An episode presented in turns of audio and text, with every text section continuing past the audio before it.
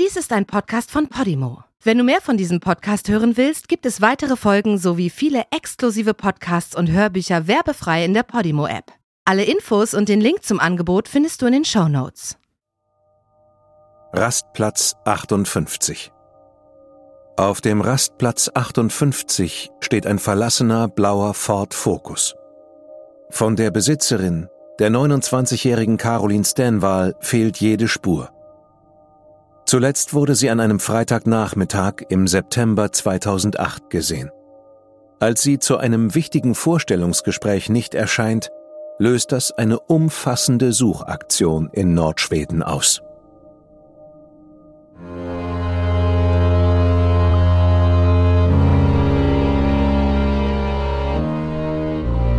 Du hörst Morden im Norden eine Podcast-Serie über einige der aufsehenerregendsten Mordfälle Skandinaviens. Was du hier gleich hören wirst, beruht auf einer wahren Begebenheit. Recherchiert und nacherzählt von Janne Orgor. Diese Nacherzählung basiert auf der Berichterstattung diverser Medien zum Sachverhalt dieser Tat. Einige Details wurden ausgelassen und von der Beurteilung des Verbrechens und des Täters sehen wir ab, weil ein Urteil bereits durch die Justiz gesprochen wurde. Bedenke bitte, dass einige der hierin geschilderten Details starke emotionale Reaktionen hervorrufen können. Besonders deshalb, weil es sich um das Leben und den Tod von echten Menschen handelt.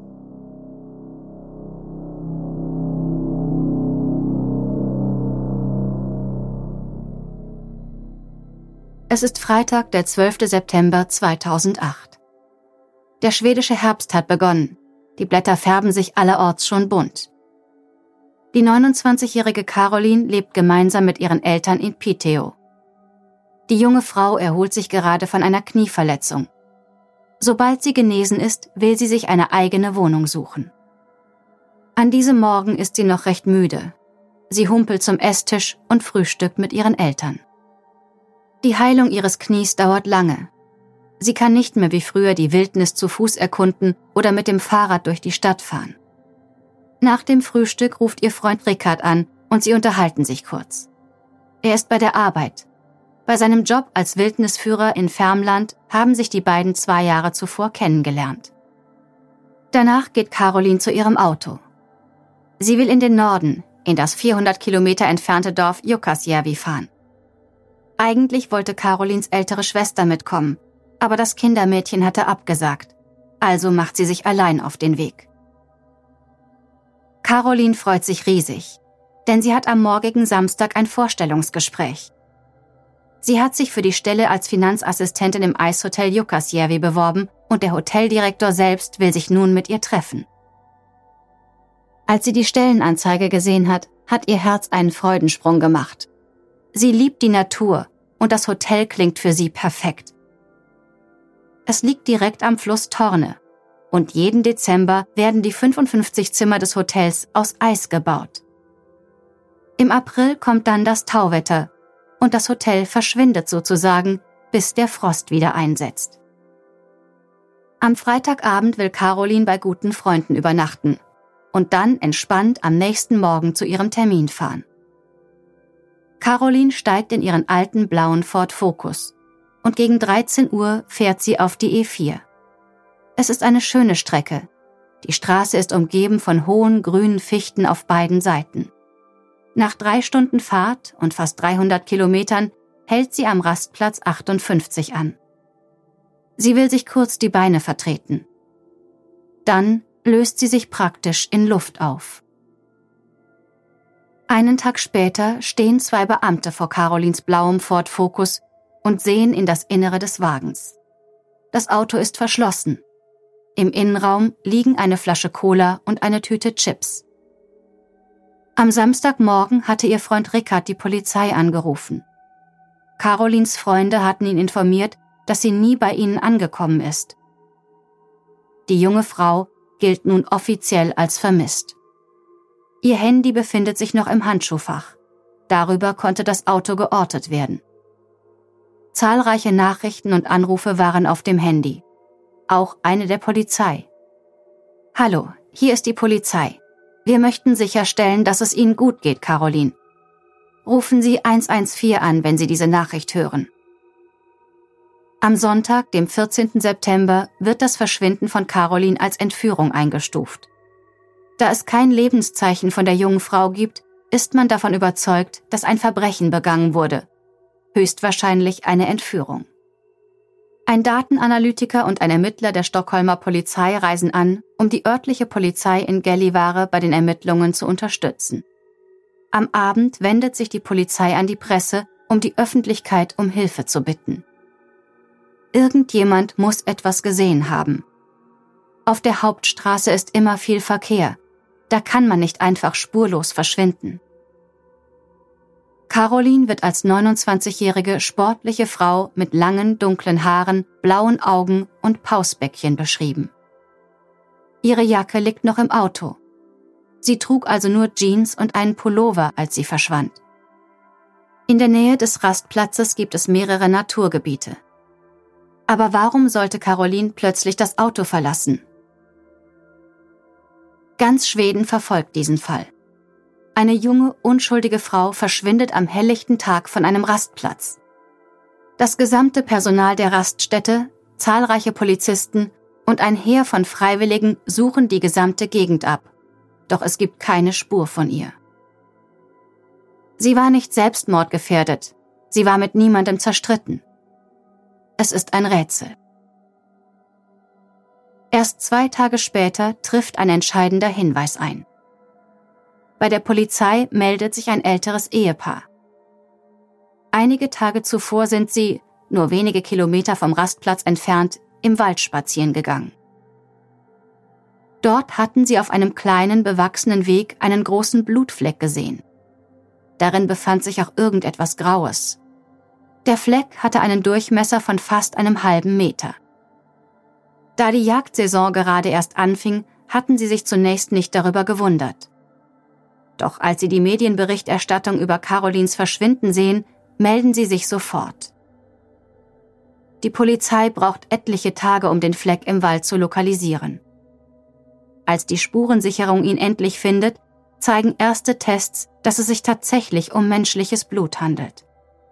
Auf der anderen Seite des Weges finden die Beamten 16 Patronenhülsen eines Jagdgewehrs. Ein paar Tage später, Anfang Oktober, kommt die Bestätigung, die alle gefürchtet haben. Es ist Carolins Blut. Es könnte sich also um Mord handeln. Das gesamte Waldgebiet wird jetzt durchkämmt, Meter für Meter. Und ein paar Tage später stellen die Beamten ein paar sehr seltsame Gegenstände sicher. Eine Gummimatte aus dem Kofferraum eines Autos, eine alte, abgeschnittene Hose und einen Handschuh. Zudem ist auf allen Gegenständen Blut. Das Blut von Caroline. Doch weiterhin fehlt von ihr oder ihrem Leichnam jede Spur. Die Ausstattung eines Wagens liefert immer gute Hinweise.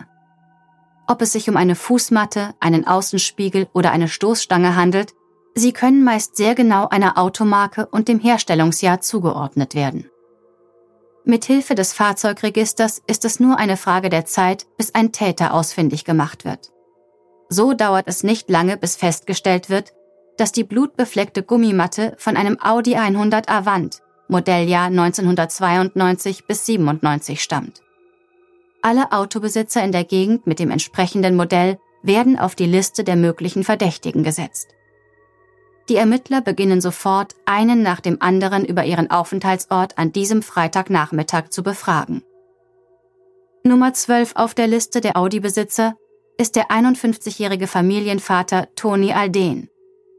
Er ist Mechaniker, arbeitet im örtlichen Bergwerk und ist für seinen starken Alkoholkonsum bekannt.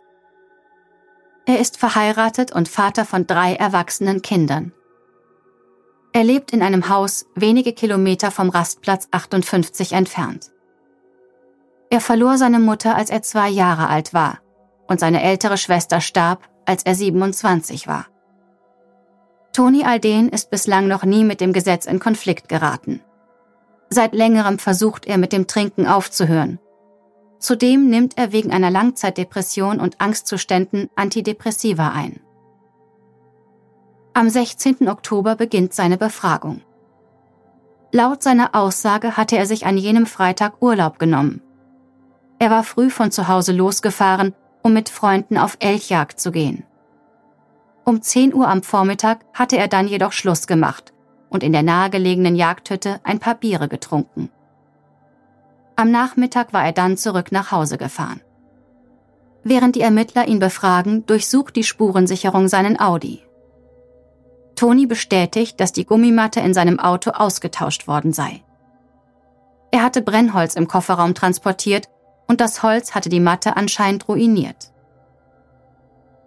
Die Forensiker finden in seinem Kofferraum auch große, getrocknete Blutflecken. Es handelt sich dabei jedoch um tierisches Blut. Doch ein paar winzige, fast unsichtbare Flecken auf der Innenseite des Kofferraums stammen nicht von einem Tier. Es handelt sich um menschliches Blut. Zudem befindet sich eine lange, dunkle Haarsträhne auf dem Rücksitz. Sie ist am Knopf der Sitzfläche hängen geblieben. Im Verhörraum wird Toni Alden immer nervöser. Jedes Mal, wenn man ihm die Ergebnisse der Spurensicherung vorlegt, ändert er seine Aussage. Jetzt behauptet er, dass er nach der Jagd Elche und Hirsche im Kofferraum transportiert habe, deshalb das Blut. Als der Ermittler ihm mitteilt, dass es menschliches Blut ist, erklärt Toni, er habe sich bei der Arbeit geschnitten. Die DNA-Analyse widerlegt diese Aussage schnell. Das Blut aus dem Kofferraum stammt von Caroline. Am 17. Oktober 2008 wird Toni Alden in Untersuchungshaft genommen und des Mordes an Caroline angeklagt. Es vergehen noch etliche Tage, bis Toni endlich zugibt, dass er Caroline an der Raststätte gesehen hat. In der Haft erleidet er einen leichten Zusammenbruch und versucht angeblich, sich das Leben zu nehmen. Schließlich fängt er doch noch an, über Caroline zu sprechen. Angeblich hatte er sich mit ihr auf dem Rastplatz gestritten, weil sie seine schlingernde Fahrweise kommentiert hatte. Aus Wut hatte er sie geschubst. Dabei war Caroline so unglücklich zu Boden gestürzt, dass sie auf der Stelle tot war. In purer Panik hatte Toni Caroline in den Kofferraum gelegt, war in den Wald gefahren und hatte ihre Leiche dort entsorgt. Seltsamerweise weiß Toni aber nicht mehr so genau wo. In zahlreichen Verhören gibt er verschiedene Erklärungen über den Verbleib von Carolins Leiche ab, die alle sehr vage sind. In einer der Vernehmungen gibt er an, einen Hammer aus dem Kofferraum genommen zu haben, um ihr damit auf den Kopf zu schlagen doch er weigert sich weiterhin zu sagen, wo sich die Leiche von Caroline befindet. Nach tagelangen, zermürbenden Verhören schaffen es die Ermittler dann endlich. Toni ist bereit, den Ablageort des Leichnams preiszugeben.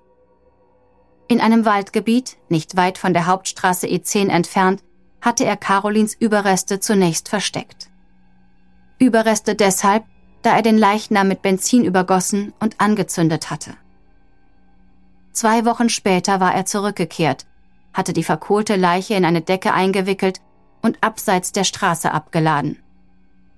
Am 22. Oktober 2008, sechs Wochen nach dem Verschwinden von Caroline, finden die Beamten schließlich ihre sterblichen Überreste. Es gibt keinen Hinweis darauf, dass Toni Alden Caroline zuvor schon einmal gesehen hatte oder dass er sie kannte.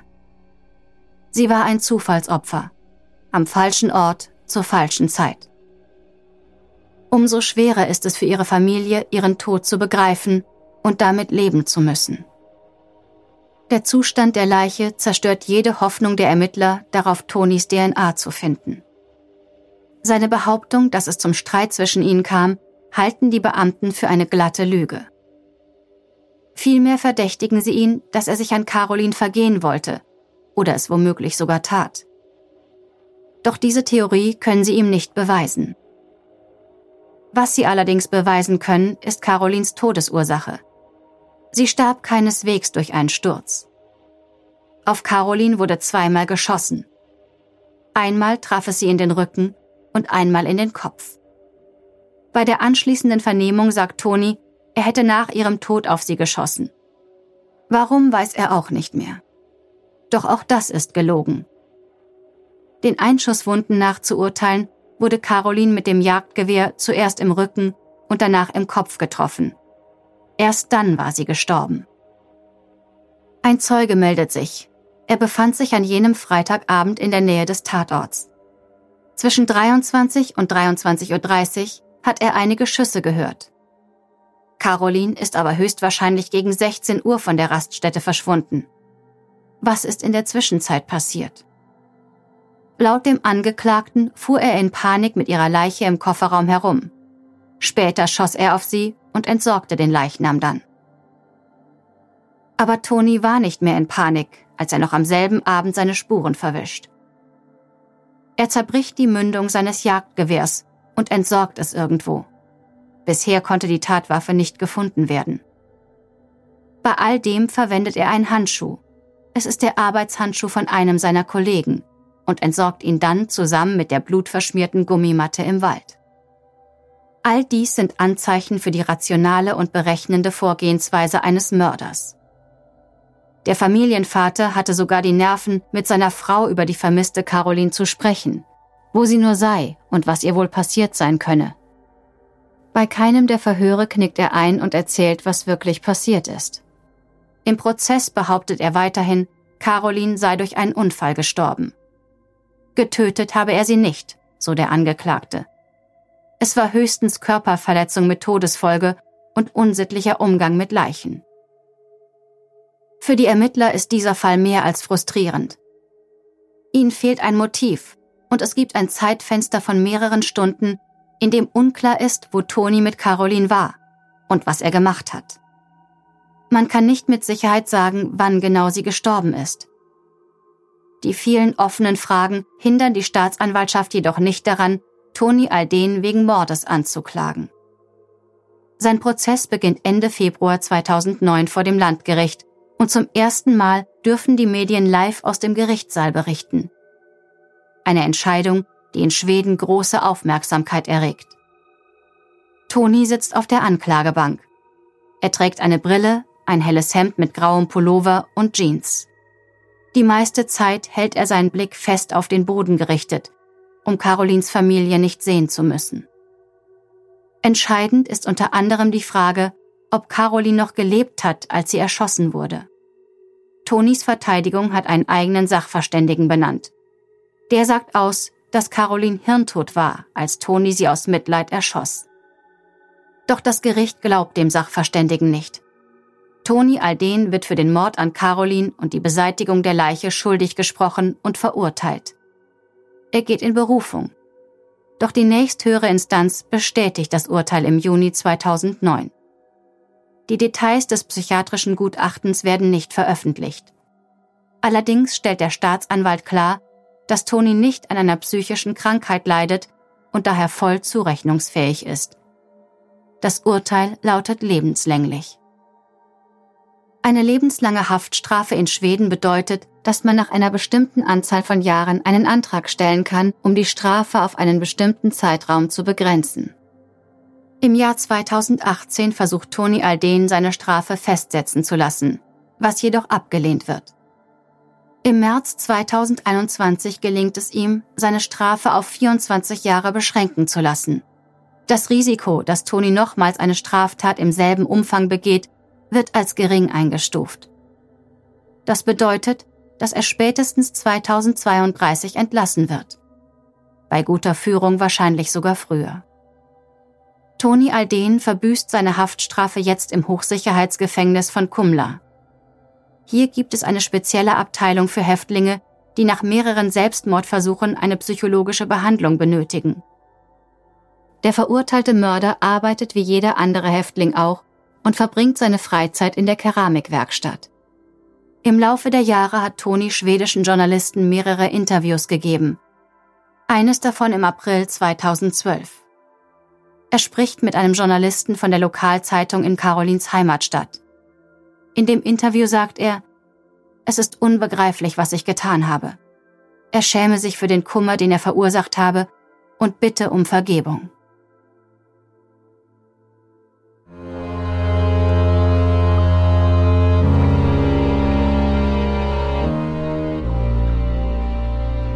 Die deutsche Fassung der Serie Morden im Norden ist eine Produktion der Fritzton GmbH. Im Auftrag von Podimo. Zu hören waren Marike Oeffinger und ich, Sascha Rotermund.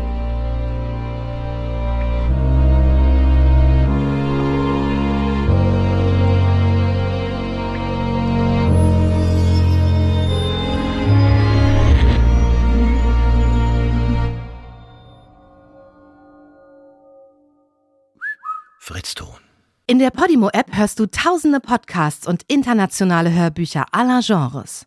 Dabei erhältst du personalisierte Empfehlungen und kannst deine Lieblingsinhalte auch offline hören. Ganz egal, ob zu Hause, in der Bahn oder beim Spazierengehen. Lass dich mit Podimo von spannenden Geschichten in den Bann ziehen, lerne etwas Neues oder hol dir Tipps für dein Familienleben.